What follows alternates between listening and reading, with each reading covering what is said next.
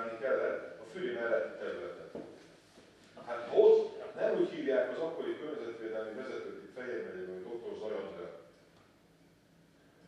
Akkor, akkor csődben van a város. Akkor már csődben van a város. Hiszen mindenki tudja, hogy a, az autópályépítésnél odapakoltak mindent, a vasútépítésnél odapakoltak mindent, csak hogy ez nem volt veszélyes hulladék. Hulladék volt, nem volt veszélyes.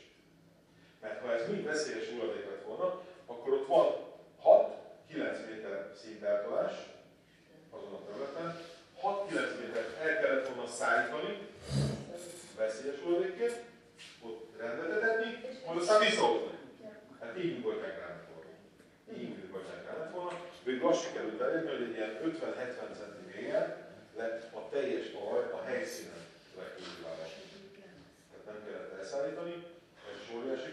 megtakarítás, és nem 6-9 méteren kellett lemenni, hanem csak 50-70 centiméter. Majd aztán utána ők az ellenőrzés 70 valahány ponton ellenőrizték a rekultivációt, és rendet találták. De még egyszer mondom, hogyha nem dr. Zara Andrea van ott, aki, aki Fideszes, aki támogatott ezzel minket, akinek nagyon hálásak voltunk, eh, egyébként akkor nem közel 30 millióba került volna,